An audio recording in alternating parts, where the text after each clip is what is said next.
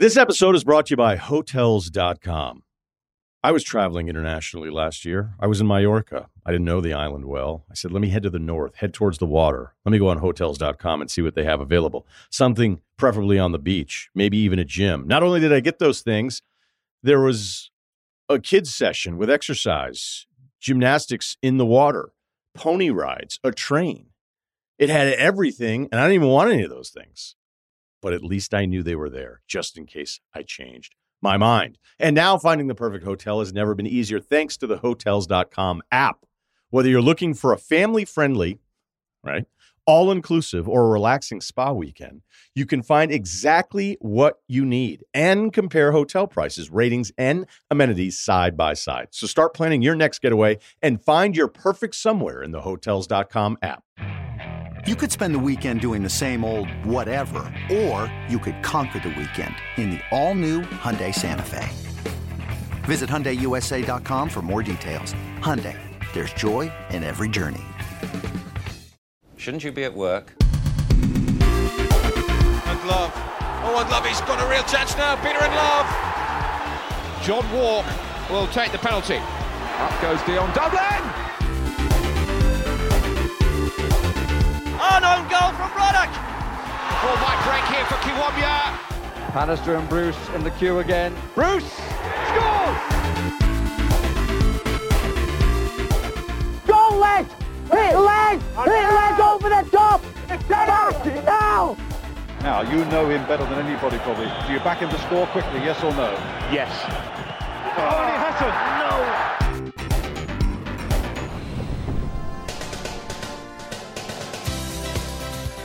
Hello and welcome to Quickly Kevin Will He Score? It's episode 3 of Series 9. I'm Chris Scull. Joining me, as always, Josh Widdicombe. Hello.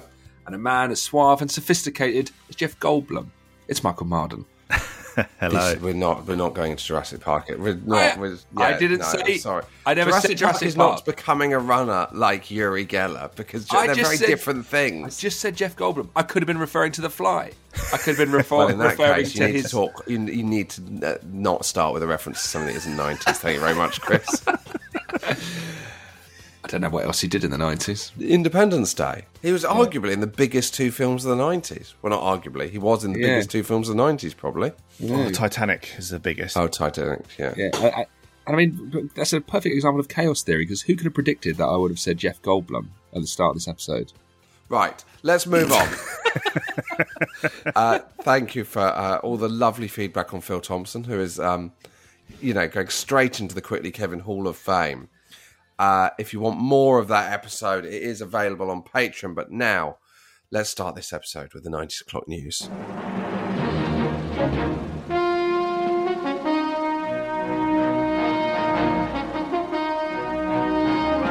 From the headquarters of ITN, News at 10 with Chris Scull.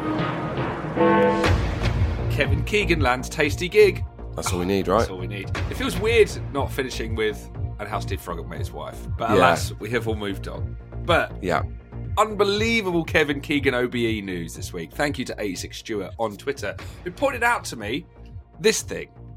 9th of September, guess who's hosting the Meat Management Industry Awards? You guessed it, it's Kevin Keegan. He's going to speak about mastering the barbecue and the psychology of taking first place. What? No. What? What the hell is this? It's like something from Galactic Keegan. This is mad. Do you want more from the uh, press statement? Following a Yeah. very successful online broadcast last year, the Meat Management Industry Awards makes a welcome return to an in person event at the Hilton Birmingham Metropole Hotel on the 9th of September. Revealing the winners will be Kevin Keegan, the England footballing legend and former England manager. what? Who played for top clubs including Liverpool, Newcastle, Hamburg, and who knows a thing about winning a trophy or two. Now, I'm going to say, obviously, I. He who has not hosted a ill-judged awards ceremony cast the first stone. but um, I would say that Kevin Keegan's rate must be a lot higher than mine. I'm Yeah. guessing. I'm, I'm guessing at least twice my rate to do these kind of events. I wouldn't do the meat one, obviously, for ethical reasons. But um, so they've got a they've got a good whack of money at the meat marketing board, or It's whatever the it's meat called. management. In The meat management management board. industry. The meat management industry. Sorry. Here's here's the thing. Okay, sort of rate aside. Let's assume money isn't an issue. You're still not picking Kevin Keegan, are you? Like, what? How has that come about? There's yeah, no. I think they've been given a list of names for a certain rate. Yeah. Who, who else is on that list of names? It would be. I, I'd- I'd love to see who the comparables to Keegan are across the different genres. And I think once you've seen the name Kevin Keegan, it's very difficult to then go and choose, you know, Alastair Campbell or like, or you know, or John Bishop. Do you know what I mean? Because you, are going, it's fucking Kevin Keegan. Do you know what I mean? What's what's his sort of patter going to be? You know, what's is he going to get someone to write a few? Is like Ben Partridge going to come on and write some beef based jokes for him? I wonder whether Keegan's got a patter. Do you beef, know what I a mean? beef patter. A beef patter. That's I- lovely. that should have got more, Chris. Thank yeah, you. I think it's I'd. I'd make a gag like that to a vegetarian. I wonder, Kevin Keegan, does he have a patter? I don't mean a father. I mean, um, like, would he go? Would he segue into some stories about Terry McDermott quite easily? Do you know what I mean? Like, has he got a ten minutes that he wheels out at these events? I, I think he's got stock anecdotes, and then the joining tissue will be a really clumsy line about, and you know, one thing about Terry McDermott, and then it'll be a line that sort of is vaguely about meat or beef that does not stand Yeah. up to interrogation in terms Yeah, of its relevance. I'm sick of talking about my games against Saint Etienne. uh, that, as we discussed on the Patreon episode, he sees as one of his biggest three moments of his career. What's the name of the event? The Meat Management Industry Awards. I'm just looking at the conference room. It's massive. It's like Wembley Arena. Well, of course it is. They've afforded Kevin Keegan. Like they've got. A, they're not doing it to fifty people, are they? But I, I thought he was doing it as a favour. To be honest, I thought there's no favour? Well, he must know someone in meat management. Oh, But they're not. How much money is that? absolute cheddar. Look at this. I've just sent you a picture of the room he's doing. It's it's enormous. Wow. Right. Well, we'll leave that there. Do let us know if you've ever seen Kevin Keegan at an event and what he does. It's a very old photo of Kevin Keegan as well on the meat management. Not that old, actually. Not like that implied he was in his Liverpool heyday, but like, It's on Superstars. shall we have the? if you've got any nineties o'clock news, do get in touch. But now it is um, the uh, electronic postbag. I'm Jim Rosenthal, and this is the Electronic Postbag. You've got mail. So this is from Tom Solon. Hello. Remember in the 90s when players always had hernias and have to have two months off for an operation? Doesn't happen anymore. Looking at this, and it's a, a list of the injuries, there isn't a single player with a hernia injury. What's going on? Advancements in medical science, better diets, uh, just calling them something else. I literally can't sleep till I found out. Please tell me what has happened to hernias. All the best, Tom Solon. Do you think hernia, the discussion of hernias has moved on? It is a classic 90s injury, though, the hernia. Were people just not doing core exercises in the 90s? Yeah, there wasn't enough core going on. Maybe there wasn't enough core. Yeah, they're just running. Because I remember um, at West Ham, like when I've read biographies of like ex West Ham players, the preseason training was like go on a massive run. Yeah. Like there's Yeah, no there's no just science to it. They're not, no one's going. No. Oh, you need a really strong core. So maybe just Yeah. everyone just had really weak like stomach muscles. Yeah, yeah. That that's And a lot I, of exertion. that. That's a good theory. All good theories. Do get in touch if you're a uh, physio. Um, my, this is from Mark Tanner. Hi, gents. Big fan of the show. Uh, since discovering at some point during one of the lockdowns last year. As a Southend fan, I'm possibly in a limited category of listeners.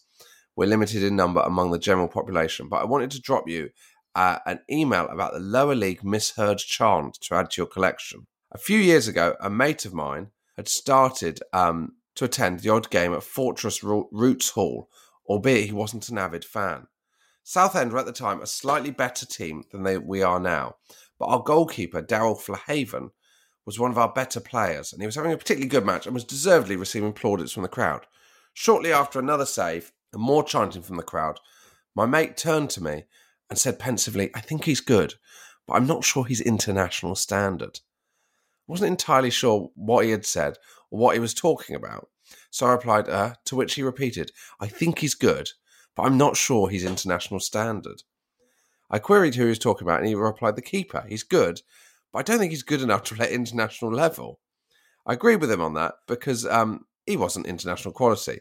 After a few minutes, where he was possibly reflecting on my agreement with his comment and struggling to see why the Southend fans rated Flahavan so high, he again turned to me, said, Why do Southend's fans think he's good enough to be an international? I responded that I didn't think anything anyone did think he was that good. He, he said, So why do they keep singing Daryl for Ireland? And it made sense. For the last 10 minutes, he'd misheard Daryl for Haven as Daryl for Ireland.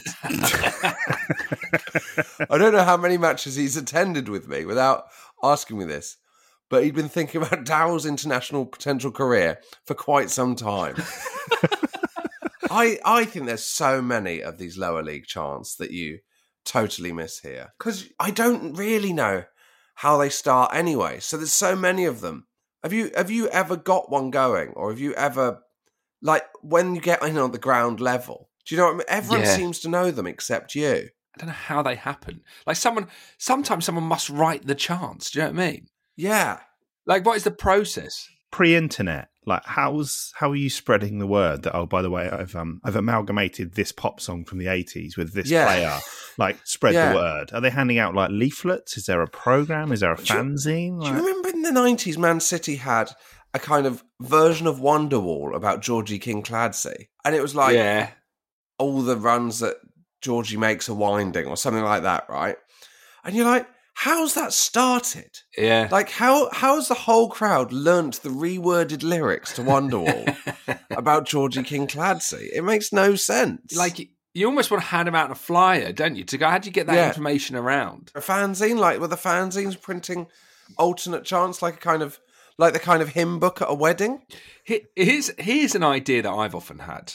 Football clubs on their official YouTube channels should have like uh, a designated choir, and football fans can send in the lyrics that they want for the the chants that they want to introduce. The choir can then sing these lyrics, like the crowd, like get get twenty people. They sing the chant. There it is on YouTube. If you like it, it goes a bit viral. The crowd then sings it next game. So so you kind of formalize the process by which new chants are introduced Like a kind of um like X Factor for chance. Yeah, like an X factor for chants. I just do you know what I'm gonna say? I don't really like football chants. There you go. There's there's What? there's, The- there's an ugly shot across the That's- bows that's in episode three. I don't think I've ever laughed at a football chant. Oh yeah. No, there's nothing funny about football chants, in my opinion. and anyone that thinks, anyone that tell says, "I heard a funny football chant," I always, before they've said it, I think, "Oh fuck, I don't want to have this Do you know conversation." what? Even the most base football chant I enjoy, like just going, Of ah, course. your shit, ah. Like, what's not to love? What's not to love? Michael, I think the only football chant that's made me laugh is Beef Alert. Do you need to drop Beef Alert into uh, the stadium at, L- at London State? I need to get that in there this season. I'll find a way. okay, If we want to dedicate some time to this, because I've just been quietly clicking around the meat management industry oh okay, website. okay. And I've discovered an interview with Kevin Keegan on why he's doing the Meat Management Industry Awards. Oh my word! Very much the mother load. Can I read Yes. you? It. He's interviewed about the whole Is this a meat- video or No, it's just a a, transcribed interview? Transcribed in, in interview. Kevin, what attracted you to hosting the Meat Management Industry Awards? Award nights are such good fun because people are being selected and rewarded for what they've done that year. In football, that's what we're all about trying to win and appreciating if you come second, how good the people who beat you are. So I always enjoy awards nights because every industry is different, but people celebrate and there's always a good atmosphere. So he hasn't really tackled the I, subject. I'm going to say that's not the reason he's doing it. um, here's this question: If I was doing an interview with Kevin Keegan about meat management, I would never ask him this next question. What's your view of the UK meat industry's performance during the pandemic? Kevin, is cope very well with it. You keep hearing that there are going to be problems and reading things in the papers that some suppliers are going to be affected, but it seems the meat industry always survives, and sometimes you wonder how. It keeps reinventing itself. We're living in times when people are looking at meat and diet, and every industry is under scrutiny. But from what I gather, the meat industry has coped with the pandemic very well and seems to be coming out the other side even stronger.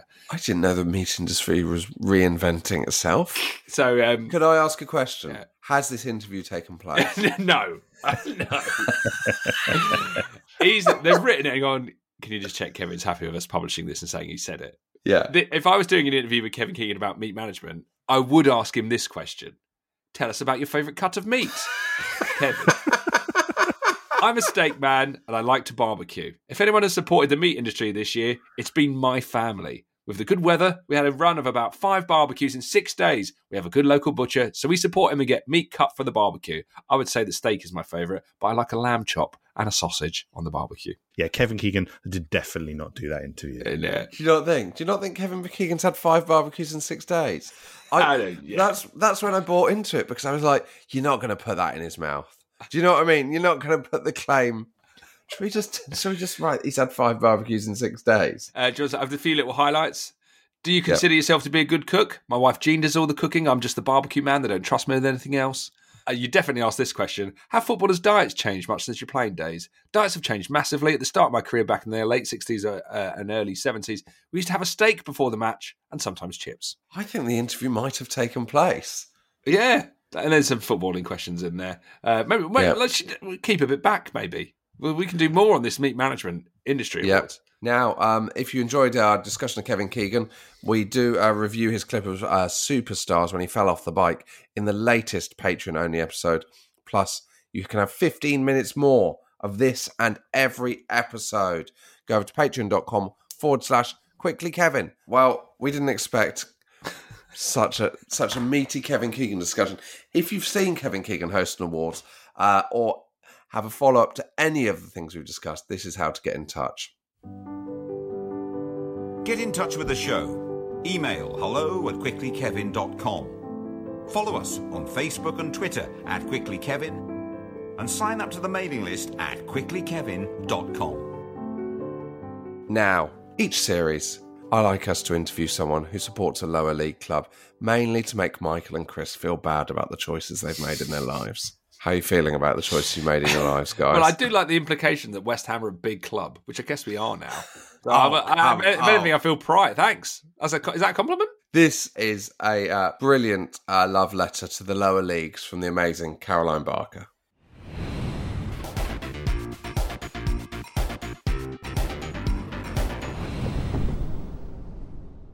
Our guest today is a host on Five Live, BBC World Service, Sky Sports, something called the Totally Football Show. She is a Chelmsford City fan, maybe the country's foremost expert on non-league football. But most importantly, she was my favourite guest when I used to host Fighting Talk. Welcome, Caroline Barker. Hello. Hello and thank you, and that was lovely. But what is it about anyone when they say Sky Sports? Like it completely changes from everything else. World Service, Five Live, Sky Sports. I, I just felt I came alive. I, You I- did. yeah, that was the real me. You're live. That's what you should have said. It is actually, live. Josh. Do you do you adjust the way you host for Sky Sports and BBC World Service? Oh, do you know what? Because it's been so relaxed, particularly at, at Sky during lockdown, there's Mm. not many people in, and we just eat food and watch football. So you do that whole thing, you know, like halfway through when when they're saying, "Are you going back on air?" You just realise you kind of, I call it the Delbert position for those not able to see this, which is my dad, Derek. When he watches football, you know, he's completely horizontal, and it's so that he can catch the food when it's dripping down into his beard and just Yeah. kind of tuck it back up and inhale it again. So that's the best position to watch football. So that's what I'm used to and how I'm used to watching football. So I find myself doing that Sky, and then I can just hear my mum saying, "Right, stomach in, shoulders back, bottom back to the sofa, and, and sit up straight." And that's kind of how I have to do World Service. When I did World Service the very first weekend, the editor there said to me, "Now just imagine you've got two outfits. You have your outfit you wear at home. I thought he doesn't know what outfits I wear at home, but yes, my outfit wear home, and then you have your outfit when you're power dressing at work with your suit. So put your suit on and present the World Service. Of course, within three minutes, I was like proper Chelmsfording it up to uh, the people of the world. That's that's that's the thing with like I think I mean I think with podcast like um you relax it's very easy to relax I mean I'm I'm literally sat at my kitchen table when I used to do XFM I used to stand up because I felt it gave me more energy Yeah, I when I'm commentating, I always stand up because I think otherwise you do feel a bit, particularly if you're having to do it when they call it they call it off tube. So when you're doing it, which is ridiculous, are, there still tubes in the back of a TV? I don't know, and I take it There are the it's called off BBC, mate, with the money Uh, they're losing. uh, Um, so th- th- they call it off tube. Yeah, so I have to stand up and imagine it. Otherwise, again, you do feel that kind of oh, just have you know, packet of Haribo, Yeah. consume a couple of bars of chocolate, and watch some sport and talk about it. So you've got to be up on your toes. Standing up in, in a gantry at some of those lower league grounds, they're pretty rickety constructions, right? Isn't that not dangerous? Are forever telling me to sit down. Yeah, they don't like they don't like me standing, but you have to, right? Because you're in that privileged position of actually being there. So you got to in, enjoy it and give yourself the best possible chance of enjoying it. And that is my other problem. Like my my world doesn't revolve around food, but it does, right? And particularly some of the the big Premier League grounds I used to get to go to.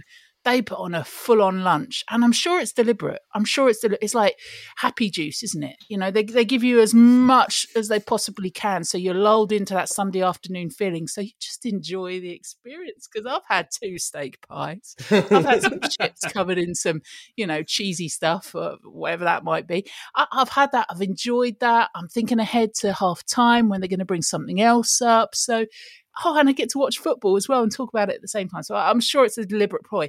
When you get to some grounds, and particularly some non-league grounds I've been to, actually it's even better because then you get the real dirty burgers. So you can stand up at the back of the gantry wherever it might be. And and you're right, I've been in some some brilliant non-league grounds. I remember going to I think it was Corinthian Casuals, and I'm sorry, Corinthian Casuals fans, if it wasn't. But I remember it was All, it was all three of you. oh, there were more than that. Uh, it was a hideous night, but I'm pretty sure we sheltered from the rain in a bus shelter, an actual bus shelter. I think it was Corinthian Casuals. But anyway, and and that was like one of my first memories of, of going to watch a non-league football team. And so that there are or there were a, a whole variety of different grounds that you could go to. But it's when you got one big fat dirty burger in one hand with the onions and you know two liters of some sort of oil dripping out of it and chips in the other and you got your friends round you your family round you and you're watching football or barely able to watch it because the rain's coming horizontal at you i mean that's that's what it's about right that's why you go I'd what was the question is that how is that how every answer is going to Yeah. end? yeah yeah Well, non-league non-league football. non-league. Well, uh, do you know what? We will come. We will come back to non-league football. We always like to start. I mean, you're going to have so many answers to this, but we always have to say, "Have you met a '90s footballer?" But you must have met hundreds of them. been very lucky to meet a, a load of 90s footballers and shared a, many a cheap baguette and got a coffee and tea in and around in for them. And and had some some great times on tournaments as well. The, the beauty of working for someone like five live or world services you get to go kind of all over the world following your sport. So i've been at at the euros and shared good times with alan shearer ian wright. I've i've done the What's that like shearer. when it's when it's not when you're not broadcasting? Is it? oh they're still broadcasting Are they are they fun to hang out with? yeah, they are just like you'd, you'd imagine them on on telly, but just maybe a little bit cheekier. Yeah. um, and and take it to a, another level. I, just really welcoming, and people like Chris Sutton. Again, you know, you can feel a little bit like a fish out out of water because as much as I love non-league football and kind of that's where I've come from, no one in my family was involved in journalism or sports journalism or professional sport, and so grafting and coming up and working at BBC Essex and going to all the, the local non-league teams here and, and doing my um, qualifications and, and working your way through. I just didn't come across these. Although, although we had um, Chel- at Chelmsford, we had Paul Parker as our manager. Actually, it was just into the the two thousands. We'll count it. When, We'll have yeah, it. We'll have it. And, and and you know that we're a sleeping giant. So Of we had Paul. Parker, so proper proper nineties footballer in Paul Parker, and he actually he brought Manchester United down for a friendly, so that was kind of his Oh, tick wow. box. There was one thing uh, which I don't like to brag. I mean, who wouldn't brag about being chief exec at a non-league football club? But when I was involved with Chelmsford at, in in the boardroom, we we when we were interviewing managers, we said, "So who can you bring down for a friendly?" And and that was kind of one of the that things. one I of the things when you're interviewing What? a new Yeah. manager? Who can you bring for a friendly? not from me. That didn't come from me. And I, I didn't. I was obviously not old enough to interview Paul Parker for a job. I was still Yeah. at school. But it's one of those things that you got to think about, right? So, say you've got two brilliant managers who are talking about uh, the kids that they can bring through and what they can bring to the the club. If someone's going to turn around to you and say, "I can bring X, Y, and Z Premier League sides," particularly, so you're in Chelmsford, if they could bring West Ham down or Spurs down, like imagine the gate that you'd get. Imagine how that would set you up for the season financially. But is is that how it works? A manager No. just I goes. mean, that- oh, that's not the be all and end all. Nah. But no, but can a manager just go ring up? Who does he ring up at Tottenham? Who is he ringing up? How does that even? The mechanics of that are mind blowing. you have to do it a year in advance as well, right? Because um, I, I remember leaning on a few people that I knew at Spurs once and saying, oh, like, "Is there any chance? Like, just anyone? Can we have your walking football team come down and play us? Um, who who would come and play us? But it, it, it is. Oh, sorry, you're you're kind of like six months out. Now, you support Chelmsford City. I do. How did that happen? Your dad is a fan, presumably. Then you've said already. Did you consciously remember making that decision to support Chelmsford City? My mum was very ill when she had me. So she was really ill and she was in hospital for, for a few months whilst having me. So I was released free, Mm. happy as Larry as a baby. And so, but my dad religiously was down to the football with my brothers every weekend. So the, the eldest four are a lot older than me. And then I was taken along to watch Chelmsford strapped to the back of the barn. So we had this brilliant, oh, there was the main stand, which was this uh, phenomenal, I think it's 1200 seater wooden stand Yeah. and then opposite that was the barn, which was just this curved tin roof along the whole strip of it. And that's where I was put in my baby sleeper, attached to a hook at the back of it, whilst they were all there cheering. So, Oh, wow. however long I was a Chelmsford fan, my dad was the key holder. What do you mean? What's a key holder? Holds the keys to the ground. Oh, everything. It's not like he can run his sheep through the city. Or yeah, that's a, good. Just not clearing like that that. up. Yeah, he so he used to go and uh, unlock it on a, a Saturday if the alarm went off, a bit like the caretaker, but he did it out of love for the Yeah. for the football club. So he's got I- a set of keys at home that uh, open. Oh, don't ask him to find them because you know what?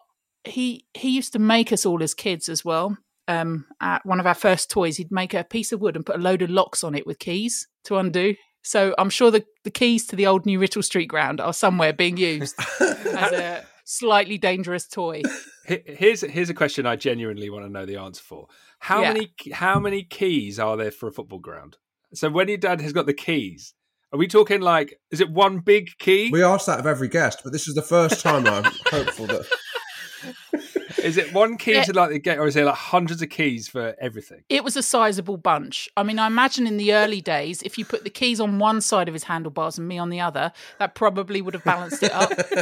because there was the there was a big wall that went round the outside of the the football ground at one uh, section of it, which had then a, a huge wooden door in it. So that had a proper big key in it with a lintel above it that I can still see now had CCFC in claret on it. That was beautiful, and that's in someone's garden somewhere. We haven't yet been able to locate that, but that is somewhere. Uh, and then there were the the the keys that let you into all the gates, so the actual gates, the physical gates that you'd go through as a fan. Then there were keys that would let you into the clubhouse area, and it was a huge big stand. And you know, it was shocking what happened, and has happened to so many, particularly non-league football grounds over the years and, and why there isn't covenants or, or more covenants put on football grounds. They are the single greatest asset for, for football clubs and also for the community when you see how Yeah. much work goes on and through. So this was this was a beautiful old ground and it had that that one huge stand alongside it. So there would be keys to get into everything. So he'd be the key holder. We'd go down on a Saturday morning before the games were due to start and we'd unlock every key and he'd take me in and I rem- like my earliest memories he'd sit me on the bar in the in the social club area under the big stand he'd pour me a lemonade and sit me there with that whilst he just did some mopping up and cleaning around oh, and then my job was to go up into the main stand with a like a mucky old cloth and just clean every seat every wooden seat Oh before it wow! and get the cushions ready What were the cushions ready for? For the for the For the executives. Oh no, you could buy. I don't know how much it was, but you could rent a cushion for the game. and my dad has got some, right? Somewhere he's got some somewhere, but um, there there was a, a guy that I only know. Um, uh, he's probably sadly passed away by now. Who was only ever known as cushion thrower. So when the when the game got really bad, or the referee, and I don't condone this at all, well, the referee who had a stinker, they'd all be going cushion throw, cushion. Like he would lob the cushion down onto the pitch.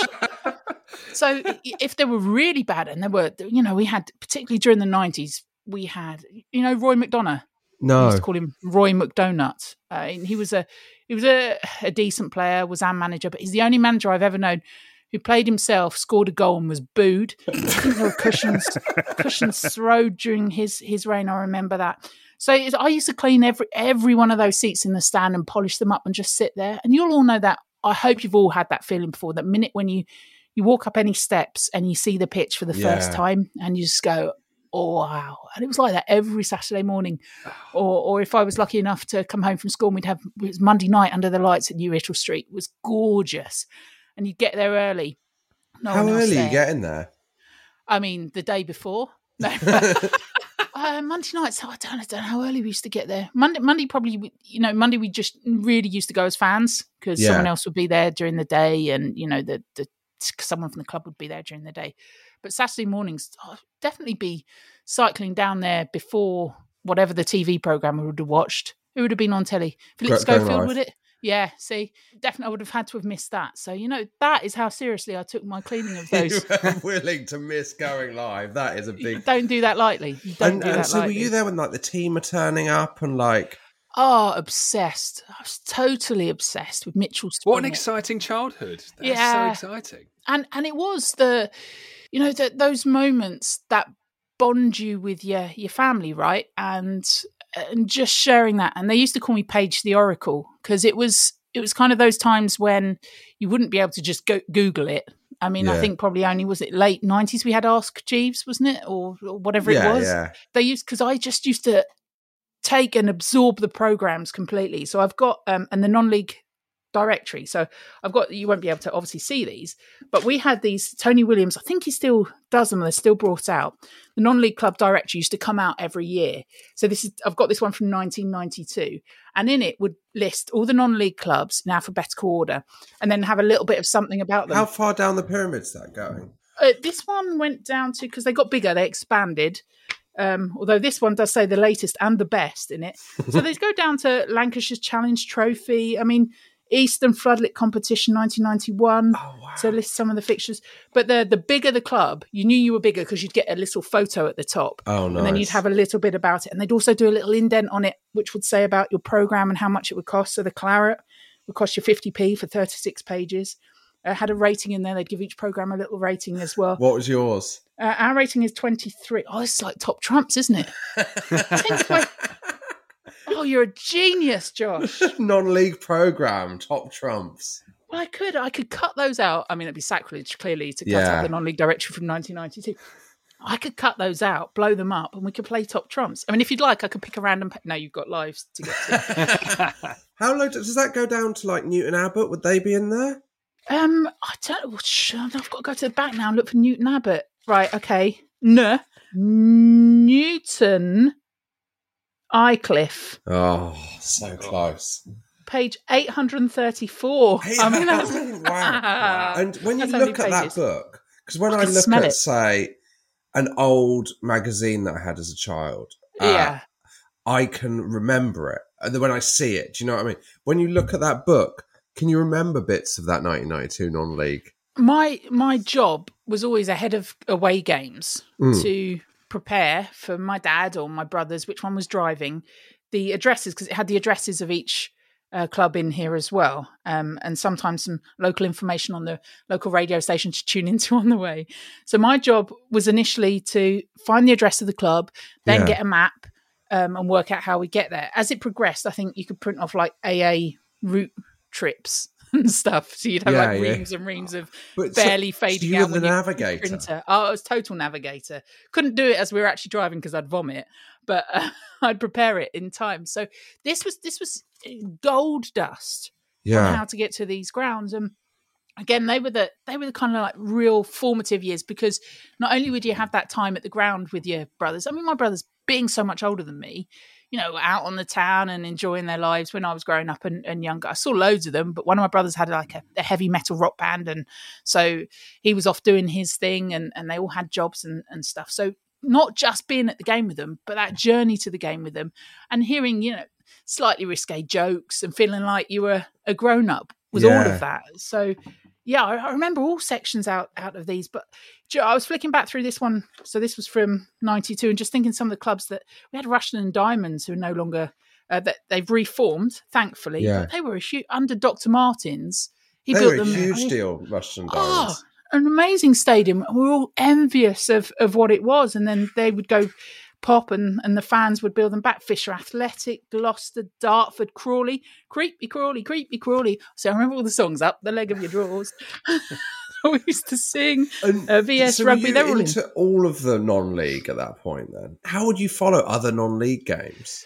So it was normally the the Greenan, which was the paper that would come out. Um, I think that must come out before the non-league paper.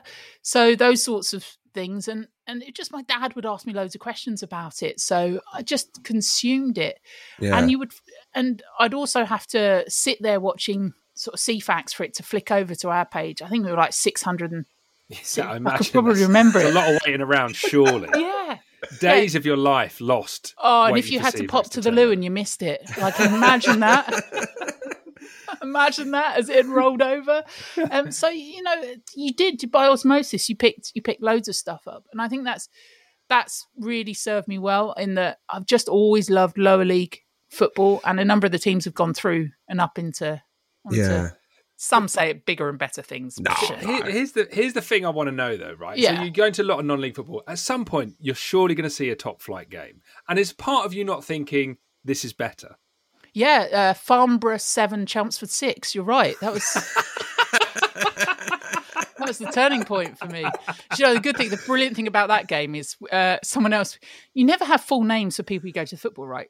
Yeah. So early Ed was always called early Ed because he was always late, right? So when we got, I think when we got our sixth goal and it was full time, he was like celebrating on the way home, and. Uh, What was the Ed, you order know- of the seven six? Oh, I, do you know? I, Oh, no, I I don't can't need- I don't remember. need I goal know by goal, it, mu- it must have gone seven five. It must have gone seven five or something, and we got it back to seven six. But early Ed had missed the first goal, so he was, you know, one of those draws where you've come back and it feels like the best win of your life. Yeah, so he thought it ended six all. Yeah, and we all thought he was taking the piss, something royally on the way home, and he wasn't. He genuinely thought it finished six all. Um, I get asked that a lot, right? And I think you know, a couple of my brothers have got season ticket uh, season ticket holders at Spurs, and that's sort of the natural transition in this area. You're either a Spurs or a West Ham fan, but for me, my I've always had a Chelmsford season ticket. If I've had a free Saturday, which is such a rare thing working in sport, I will go and watch Chelmsford. So I have other teams that I like because of people I've met, games that I've seen, but it will always be my team because there's always that there's always that little glimmer, right? There's always that glimmer that it could happen and your Yeah. team could go up and through. And it, uh, it was proper sh- shitty in the days when they used to elect teams to the football league. We should have gone up time and time again, I and now we can't do it. With, when they used to elect teams to the Football League, I read that Yeah. Chelmsford applied 17 times and rejected. Yeah. Apparently, we used to pay a lot more money before my time, a lot more money than teams in the Football League to our players, and they just didn't want us to go up. So, if you're elected, why would you vote for a team to come up that's paying their players more, that's likely going to Yeah. beat you? So Yeah. it just didn't happen. It just didn't happen. And time and time again, like when the barn, the barn went in the storm of '87, was it or '88? In in the big storm. So the Um, barn's we the stand that you were you Opposite. first went to. Yeah, and and we were going to turn the pitch round, and we were going to be in the football league within a year, and do you know, it never happened, and the ground got sold from under us, and developers come in.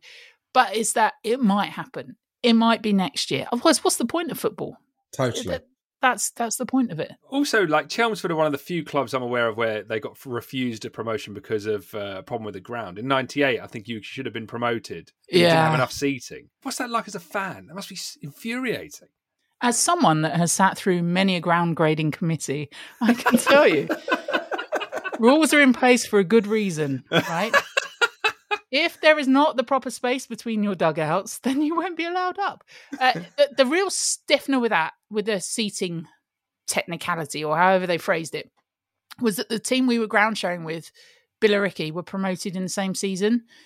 What? yeah, I, it was proper nonsense. But you know, we got promoted like, a year later or two years later, and it happened. But it just felt like everything was against us at the time. So we were nomadic. We had to go and play at Maldon, and then and then Billericay and uh, you know, seeing over the years teams come in and go above you or get the big money come in and go above you. I always think a football club should be sustainable, right? And and yeah, that that sucks, but I'd rather have a sustainable football club that that gets there eventually and stays there than one that can, keeps yo-yoing up and through. I felt during the lockdown Mm. that I've I've become less and less interested with football on TV during the lockdown. It's it's held far less interest for me than it ever has the Premier League. But I've missed going to see Plymouth far more than I, it's not like I was going a lot because obviously I live in London, but I've Mm. missed it far more. And I just think that it's that human contact of the lower league that is a completely different. I know Plymouth are League One, but it's still, you know, comparatively, we're probably closer to Chelmsford City than we are to West Ham. Yeah. And I'd say, uh, you know, I say that as a very humble thing, but like, Oh, we are on the up. Um, we are a sleeping giant. obviously, I, I say that mainly because of the great work David Moyes has done. Yeah, yeah, yeah, yeah. But I, I think for the first time in my life, I've realised that the thing I like about Plymouth, it were we to get to the Premier League, might disappear, if you know what I mean. I'm, I'm not saying I wouldn't want that, but there's an element of I love the fact that you get to go to Crawley away and it's an Yeah. experience rather than going to the Emirates or something like that. Yeah, I uh, and having said I want a sustainable football club that goes up and, and stays there and is here for many generations. If you said to me now, and God love my dad, I would just love, I would love to see my club in the football league just for him Because he's not seen it and he's been there and he's held the keys. You know, he he's been in those in those moments. He's seen us lift the Essex Senior Trophy, which is one of those gorgeous, huge trophies. He's seen those things. He's seen us get into the first round of the FA Cup and seen us beat Colchester United in the FA Cup, which which was huge moments. He's been carried out on a stretcher when I think there were I don't know how many thousand were in New Writtle Street watching us play Ipswich. He's seen those big games, but to say we were in the football league, I absolutely appreciate what what you're saying, and I love the fact that I can turn to my right, and I only know those people through the kind of moth-eaten sweets they send along the row to, uh, on a weekend, so we can all Yeah. share them. I, I only know the the guy for a nod and a oh, how you do it? Like I don't even know his name, and but I know them because I've seen them over the years, time and time again, because we go through that ritual forming the habit. You get that habit, I guess, when you go to Premier League and you sit next to the same person in that standing, and you share that collective moment. Um, so I think I think those moments are still there to be had, and and football has been a great escape for many people during lockdown. But I do miss that. I do miss that. Just just going along and being disappointed. It's been brilliant. and, and I have to I have to completely applaud what non-league clubs, in particular low league clubs, have done during lockdown to try and get their game streamed. You know, we bought this um, amazing camera that that went up in the stands. The, the supporters paid for it. The chairman got it, but it, it was an automatic camera because, again, particularly at non-league, you couldn't have a lot of people in the ground at all. And it was one of those ones that um, the first That- game tracks the ball, yeah, like, automatically, Well, in the first game, there was a guy that didn't have much hair.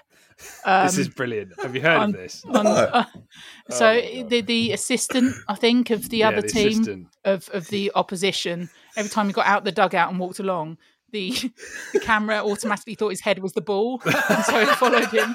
that seems it.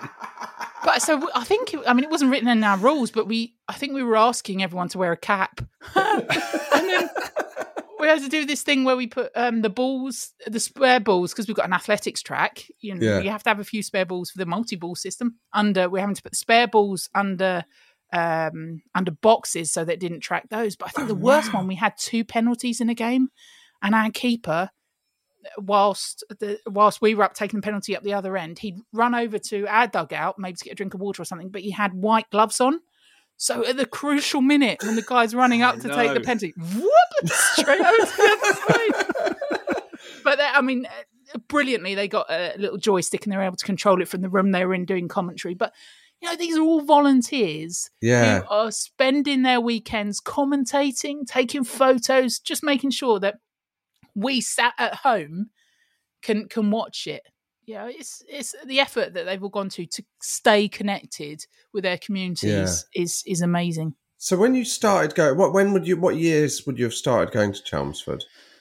When I was born. When you were born. Um, so my my memories, I guess, are for sort of late eighties into the, but the nineties. So my my formative years. and what were the kind of if you were going away? What were the non-league grounds like at that time? Like how how rough were those grounds? I see. I didn't. I, I saw beauty everywhere. Yes, of in them. course. Did you Uh, ever go to the one with the tree in the stand? Was that Cambridge? No, Th- what- there- St Albans. Still there. St Albans. The, yes, but uh, there's the the best one now is the wooden man in the stand at Dartford. There's an actual wooden man that holds the stand up. Oh, uh, which right. is which is brilliant. and, and that's that's what a council can do. They built them great. Anyway, that's amazing. Um, my my favourite grounds I used to go to Gravesend and Northfleet. They were kind of who are now Ebbsfleet. They were our sort of big rivals. Anyone in Kent, you know, there was always those those little songs that would go between them. Um, Braintree would be our traditional rivals, but we never really found ourselves in the same leagues until sort of recently. But yeah, the journeys to Kent, and I remember going to to Gravesend and Northfleet, and and them announcing over the tannoy at half time that the must have been before the bridge was built. Um, that the for those that don't know, so there's a bridge and two tunnels that connect Essex to Kent, uh, but originally the bridge wasn't there. The Queen Elizabeth Bridge wasn't there, so it was just the tunnels. And something had happened. I think it might have been a bomb scare actually, but both tunnels were closed, and all the Gravesend and Northfleet fans just um, cheering the fact that they knew we'd have like an extra four hours to get home because we'd have to go all the way around London to get round. So those sort of things where you thought, oh, I think I actually think it's my birthday the next day, so it was fantastic because I got home into my birthday, so that was like an extra bit of magic. Kent, I used to love, um, yeah, Welling, those those sort of, of games, in and and the joy of being in the as was the Beazer Homes League. It's funny, isn't it? Because certain sponsorships stick. Like I think people will always remember it as the GM Vauxhall Conference. Yeah, I'd always even remember though it's the National League now, and but th- but that sponsorship stuck, and I think when when it was the Beazer Homes League, some of those journeys, I say Crawley, used to love going to stuff that was around the M25. You could go to and feel like, particularly when it was a, a weeknight, that you were being a little bit, you know, a little bit naughty because you'd be home late and have to go to school the next day. It's perfect. And did you you say about sponsors? So there must have been some amazing level sponsors of the of the, of the teams at that stage, right? That you know, you know those moments when you think you've made it. We absolutely thought we were going to be Premier League within two years with our biggest ever sponsorship. Red Bull, when it first came out, had a rival. Now you may not know that. No, I but, um, didn't. Chelmsford is famous for many things, not least the football club, but also Marconi, the birthplace of radio, was was in Chelmsford, but also Britvic. So a lot of your Oh. J2Os, Yeah. your soft drinks and the like were brewed in Chelmsford. And they thought, we know what we'll do. Red Bull isn't going to fly. We'll bring out our own energy drink and call it Red Card. So for two seasons, I think for two seasons, we changed from our mighty claret to red. Ooh. This is how much the sponsorship was worth. for us. Oh my They word! Unveiled it at Wembley. What? Had Robbie Garvey, one of our greatest players, at Wembley in his red card shirt. I know. What do you mean they What unveiled? a What were you in a final and they? No, no. They hired Britvic or whoever, Oh, their. PR company, hired Wembley for the day just to take photos Yeah. of our players in these red card shirts looking mean and moody with Wembley in the background. And if you I'm not going to mention the newspaper, but there was a newspaper that that printed adverts on the back. I think I think we had a billboard outside across the road from Old Trafford, and it was one of our players. I think it was Robbie Garvey, or it might have been Tony. No, it would have been Robbie Garvey. Um, I'm thinking of Tony Rogers because he had the best song ever. Tony R, Tony R. He is a super striker and a bricklayer, um, but it wasn't him. I'm sure it's Robbie Garvey. Actually, that's something you don't think about. Is that What? all your players have got jobs, right? Yeah. Yeah. Oh, that really helped us. Uh, I don't know if you've heard of Ricky Holmes. He's now at Southend, but Right. we've had a few players through the years who've gone on. But Ricky stayed with us for a long time, and legend has it is because he was a trainee carpenter and he was earning more money playing once or twice a week with Chelmsford and being a carpenter than he would have made in League Two, League One. Oh, so wow. he'd stay and So earn I've the money. heard of that happening, yeah. Yeah, it, oh, it was double bubble with him because his dad also played uh, Claret the Parrot, who was our mascot. So on a Saturday, his dad would come and watch Ricky in the parrot suit. And I don't know if it was Ricky. I don't know if his dad was a carpenter too, but he made him a, a, a giant-sized wooden cage that he Yeah. used to come out of. The parrot would come out Oh, of wow. onto the pitch. Ricky's gone on and had a, a really good career, but but that kind of financial way up, absolutely. And if you look at if you look at the National League now, you could be on telly every other week and still earn money elsewhere. Not so much now; most of them are full time. Yeah. But but yeah, you could you could easily work two jobs. I, when when I was a kid, all the rugby players were. I wasn't into rugby, but all the famous rugby players had jobs because it was an amateur Yeah. sport. And there was ones I can't remember who it was. They'd own like a sports shop or whatever, and I thought, God, they must do good business. Were you ever like, I want to use, I just want to get some carpentry done, just to get, just to Ricky get my Holmes hero round. making me a make, making me a cabinet. You didn't, you didn't use No. any of them in a professional no, capacity. I didn't. I do occasionally see back in the day when we could go to a pub or something. I'd see someone and clock them in town and think, I'm sure you didn't you weren't you Mitchell Springett once? Didn't I? Didn't you used to be Didn't Mitchell Spring? to be the player formerly known as? Didn't you used to run into the box and run out again? Uh, I remember that. But of course, they're all they're all heroes, and and that's the the beauty. You get to go up and drink in the bar with. It's such a cliche, right? But you do. You you go and see them afterwards, and you talk to them. All right, I'm Mr. Springett. Yeah, they, they, they are they are all those.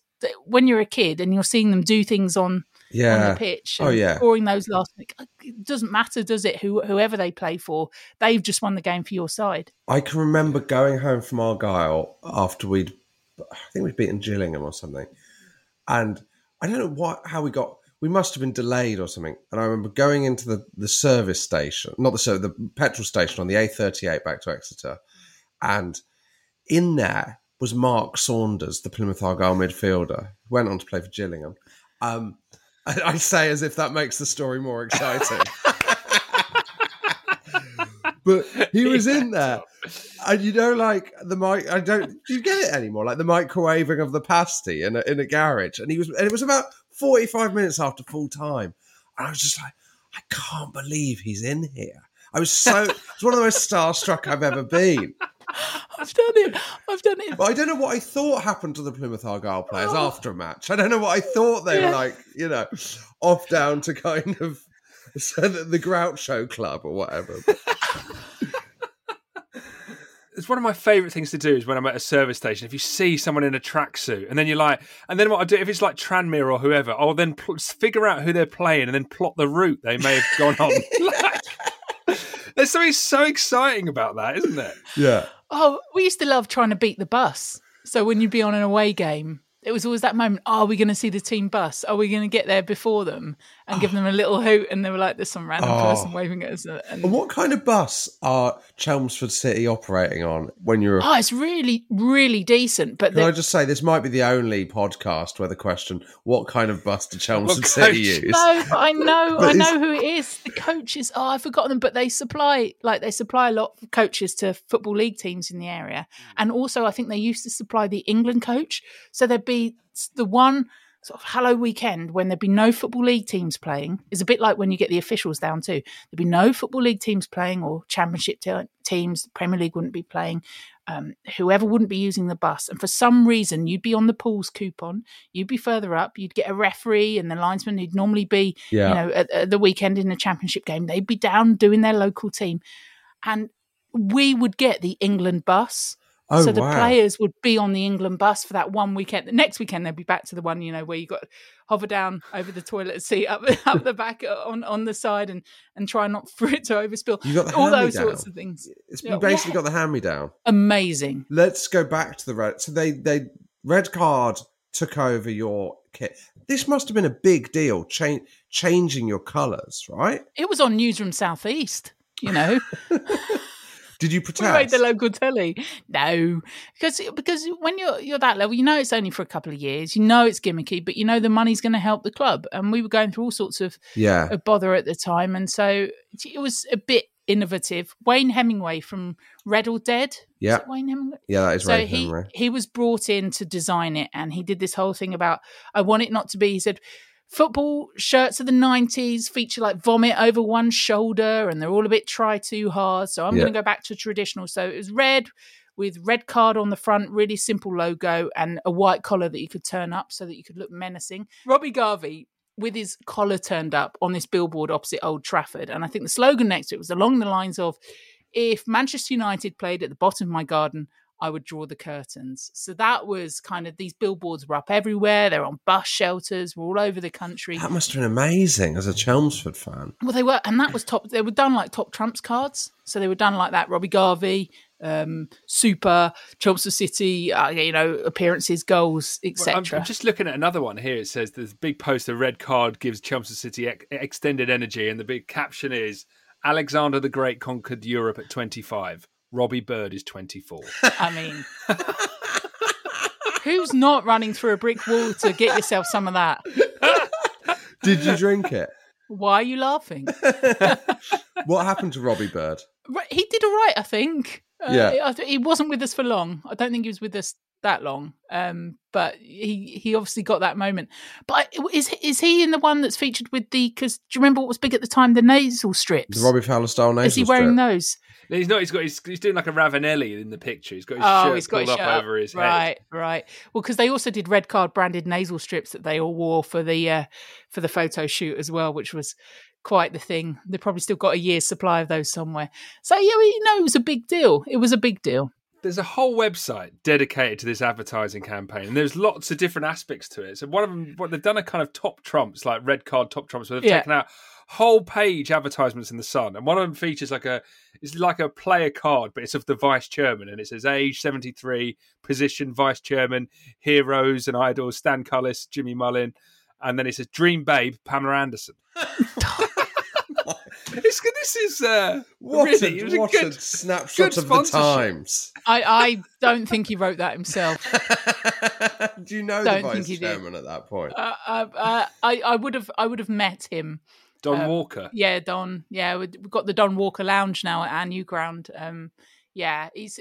I don't think he would have written that. But, um, and and you know maybe if he'd had his way, he wouldn't have been in that particular paper either. But I think you know it's they took they took the money. And do do you know what? Having said having said all that about uh, I said before about being sustainable, if someone turned around to me tomorrow and said, "Right, I have got fifty million quid. I'm going to plough into Chelmsford. You're going to have 10 seasons where you get right to the top and then you're going to go pop, um, but you still have your ground and you can start again from the Essex Senior League. Do you know, I probably would take that. I would probably take that. What's the furthest you've seen them go in the FA Cup? Beaten by Wickham in the first round, beat Colchester second. That's, yeah, that's as far, that's as far as we've gone. Flattered to see. Why are you laughing, eh? Well, I- You know, I- I- 52 odd rounds are done before you big, big times come in. oh, is that what happens? We started this year's FA Cup four years ago. That's what happened. I thought it was weird that the FA Cup started in the third round. That makes a lot of sense. Was Yeah, it amazing though that the that that Chel- what that Chelmsford City that must have been like the most coverage Chelmsford City have had in your lifetime, right? That moment. Ah, Jimmy Greaves played for us for a bit. Jimmy Greaves, Towards the end of his 1976, career. 77. Yeah, Alan Brazil. Um, who else do we have? No, you're right. I mean, I think uh, the biggest transfer fee I've seen us us mate was about fifty grand. Um, yeah, it didn't it didn't really have. We had a little bit a little bit of um, publicity when Dean Holdsworth came to be our manager for a bit, but he completely tanked and stunk the place out. so. Uh, Paul Parker, like I said, we had Manchester United down, but he brought a Manchester or a Manchester United team came down. But I think Mark Bosnich was the only one, and I think Mark Bosnich was going through a difficult period at, at the time. So I don't think that was a particularly good team that we Yeah. had. So you know, we've we've had managers and, and players over the the years, but it's not about that, right? Is it? No, I don't think it that- is. no, I think Tony R. Bricklayer. I think he probably that was the most money we ever paid for someone, and that was only uh, that was what nine or ten grand. That wasn't a lot of money. So, so when either, you were so- on the board, Mm. so when you're a, a- you were a director for nine, three, two or three years. What's that Yeah. like as an experience? So are you? Is it a constant worries about finances? How much can you separate being a fan from being on the board? If you know what I mean, because it's horrible. Yeah. horrible, horrible, horrible. Because you know, you know, the, the club was in some right old sticky mess around Mm. about that time, and I'd managed to attract uh, a fair bit of money, but they wanted me involved in it to make sure that the money went to um, starting youth teams and, and and making sure the community setup was there. So Yeah. so went in the right right direction. And you think it's going to be great, right? You know who they're signing before anyone else does. Yeah. You know who the new manager's going to be. You know all those but you can't tell anyone. So Yeah. you tell yourself that we've got X, Y, and Z coming in, and, and quite frankly, you might be the only one interested in the fact that you get X, Y. And I, I longed to tell my dad, and then I could see my dad. Oh, this isn't going right. That's going, and I'm thinking I can't fix it for you. You know, I'm, Yeah. I'm, I'm trying to do these things, but there's there's a whole board, and we were one of the first clubs to have supporters involved. When we went to the wall, I remember standing and watching grown men crying um, at their football club going under and feeling like I couldn't do anything. And actually, that was when I first first thought I want to get into radio because Jonathan Overend, who's now at Five Live, was at BBC Essex at the time, and he stood up at a supporters meeting and chaired it with everyone not knowing what was going to happen and and seeing our ground being sold from underneath us and the High Court. And So it- who was the going- ground sold to? uh, let's not get into that, but it went for very little money via the receivers, and uh, I think it had a, a little bit of a covenant on it that had to be used for a sporting facility, and there's a gym on it now. There's a gym on it now. So to see that all happen at, at that stage, and I thought, "Gee, I want to really be able to help this football club and do something when I had a bit of money and was able to put a bit of money into it, and and yeah, you find all this stuff out that you just don't want to know about, and then it just ruins it for you. It ruins you watching it because you know what's going on behind the scenes. I think that's the same with anything. When you get involved, it loses its magic, right? yeah, Like, yeah, I don't watch comedy on TV because that's now my job and that's what I think about. Do you know what I mean? And it, you can't watch it without. And so I think it must be the same to get involved in a football club. It suddenly completely changes your relationship with it, right? yeah. And the only thing I knew is that that that money went in did help them during that period and stop them from from real tricky times. But Yeah. my arguments always were that in the club needed a complete clean slate and needed you know we had huge amounts of debt just hanging around our necks and you could never really escape that um, there's new ownership in now and i'm a little bit regretful that it's kind of out of the the hands of the the fans and the supporters but there are still supporters involved there's still good people involved at the club and i think the the new owners want to see things done right and, and want to see things in the community happen and and all those foundations built underneath it. But yeah, the, you get the kid in the sweet shop bit. You, you you know the signings before anyone else, but you also know what's gone into signing them and and how difficult things are. And yeah, I'd, I'd rather still have my season ticket, sponsor Yeah. players, do do all of that, and and go to the game and enjoy it without knowing the sort of heartache that's going on behind it. Really, I, I hear, I really hear what you're saying. It's funny peeking behind the curtain. I, one of the things that surprised me is that being involved, you always think your club's got a grand plan, and when you don't, when you don't know what's happening, you fill in the blanks with professionalism. You think, well, there's got to be, there's a plan here. The people know what they're doing, and then when you peek behind, like it's proper Wizard of Oz when you peek behind the curtain and go, oh my god. and so actually. It's great to have that level of access on one hand, but on the other hand, you're like, "Oh, I know too much." yeah. But not non-league is is built on people standing up and sleepless nights and looking after their clubs and and that's why they're such communities and that's why it's invaluable that's why the pyramid system works so you do need those people to do it but uh, th- there's various reasons why people get involved in football clubs. I just wish they'd be honest sometimes. Some people do it because they want to have that badge on their chest and know everything for everyone else. Some people do it because they want to bring their mates along at a weekend and say, "Oh, look, here's the football club I own." Other people want to get in it for the for the wrong reasons. And sure, just be just be open about why you why you're involved in it. If Chelmsford went into the Football League, Mm. would you still consider yourself a fan of non-league? Would you miss it, or do you think you'd adapt and become a terrible lower league football fan? I used to love doing. We started a little show, non-league football show on BBC London many, many years ago, and that kept going and went to Five Live, and it's still going now. But Tim and Dave that that do it, and I met so many wonderful human beings in that time, and clubs that I got attached to and still talk to, and players that have gone up and through, and chairmen and football clubs that have gone up and through. There is no greater structure I mean, some may argue about the justice system in this country. Some may argue about our education system.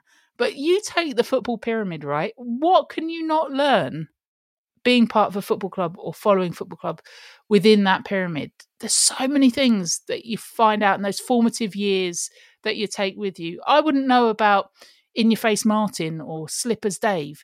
You know, I wouldn't know about these these brilliant characters that I've met apart from through non-league football and I owe everything career wise absolutely to to non-league football. So I'd still be there.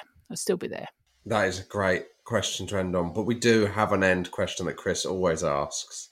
Yeah, if you if we gave you the option of going back to the first of January 1990 and doing it all again, reliving the whole 90s with Chelmsford, where you sat on that bar with your lemonade, would you go back and want to do it again? Of course I would. Of course I would. There is there is no better feeling than than being at the football with your family and your friends and and that is what non-league football gave me and continues to give me and uh, yeah I wouldn't have it any other way Caroline Barker, thank you very much. my absolute pleasure thank you for having me on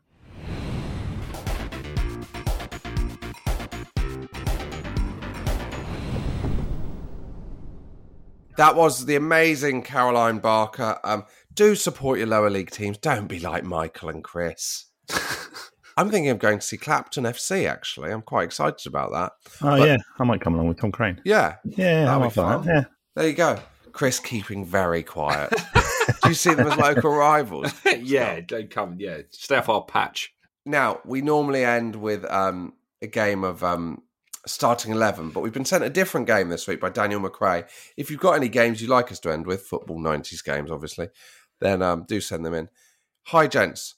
When sorting out a game amongst friends to keep the upcoming season interesting, we realised it could easily be a retrofied for endless amounts of fun. The simple premise is 90s football blackjack. The setup pick a league campaign from the 90s, pick four players you think scored a total of 21 league goals that season.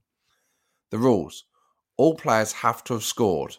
If any of your players didn't score, you're bust. If your four players' cumulative total is over 21, you're bust. Closest to 21 Okay, wins. Okay. Okay. Are we picking four ahead of time, or is it like blackjack where we sort of pick two and we can choose to stick or twist? No, you can't. You've got to do four players because otherwise it's easy because you can pick someone who'd score about an 18, 19 goals quite easily. Okay. Yeah. Okay. But you've got to pick four players. But first, I want you to pick two, and then I'll let your number you're on inform your next choices. How's that sound? Yeah. So ev- every, player you select has to have scored, and the to- sum total can't be more than uh, 21. Yes, This is a great Okay, game. Okay. So, okay. I'm going to pick the season. So I'm going to pick the 95 96 season. And I'm going to go with the Premier League goals these players scored. That is, um, the 95 96 is the Newcastle Manchester United title race season, the season before Euro 96, just to inform you of the kind of players that were playing. Okay, can I have your two players, please, Chris? Your initial two players. I'm going to go Stuart Pearce because I think he's going to be on pens. Yep. Uh, and I will go uh, like Lee Chapman. Is at the tail of his career, he's going to get probably like three goals or something. Okay, Michael. Oh, I'm going to go with Steve Bruce. Yeah. I'm going to go David Beckham. Okay. So, Stuart Pearce, age 33. Yeah. Scored three Premier League goals for Nottingham Forest. That's Great. three. Great, great, great. Okay, Lee Chapman.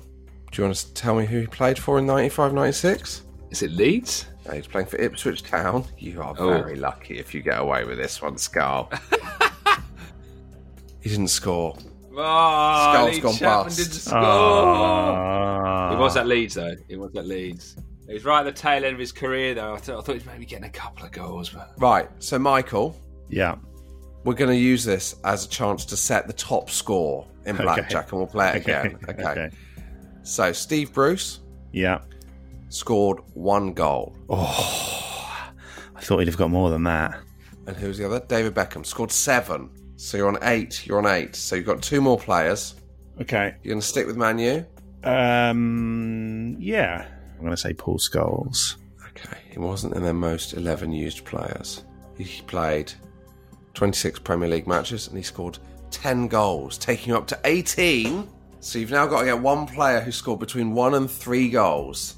Okay, 95-96 season. Oh, so you might send yourself bust here. This is a great game. Oh, this is stressful. Would it take the pressure off if I told you Peter Schmeichel's middle name is Bolslaw, like coleslaw but with a B? Nice. Uh, okay. so you said that was the that was the Newcastle United famous title race. Yeah. Which I'm pretty sure was the season that Philippe Albert chipped Peter Schmeichel uh, of Bolslaw fame. I can't see him scoring more than one or two, so I'm going to say Philippe Albert. So you're on 18 points. I should tell you now that Philippe Albert, I think he chipped Peter Schmeichel the following season, didn't he? Oh. However, that is neither here nor there. Played 19 games from centre back, and he scored four goals. Fuck off. Are you joking? No.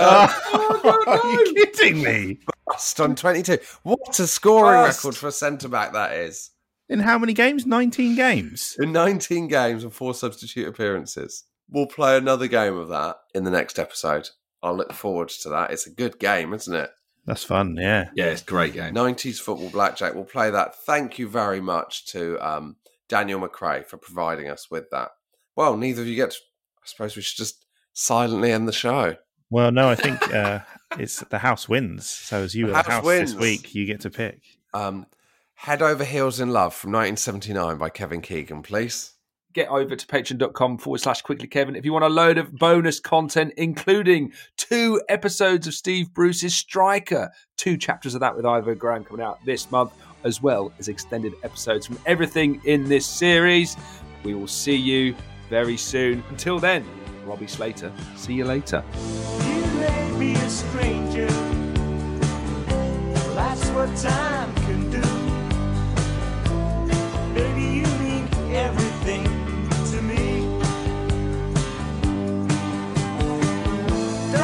there's no danger with all that we've been through. That anyone could love you more than me.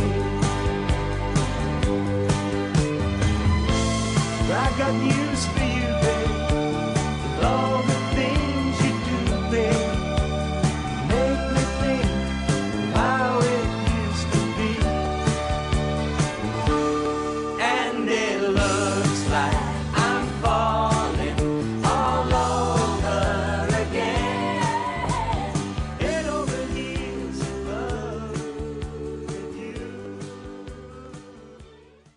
This episode is brought to you by Hotels.com.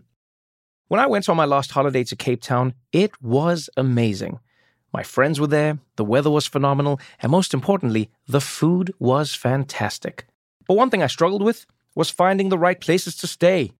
You know, all I want is a great bed, a fantastic shower, and breakfast that doesn't end at 8 a.m. I'm on holiday, I'm still sleeping. I also like ease, and the Hotels.com app easily helps me to find a perfect hotel for every trip. Whether you're looking for a family friendly getaway or a relaxing spa weekend, on the Hotels.com app, you can compare up to five hotels side by side. Now, why would you want to do that? So you can see prices, amenities, and star ratings. And best of all, you don't have to switch back and forth between options. See? Ease. So start planning your next getaway and find your perfect somewhere in the Hotels.com app today.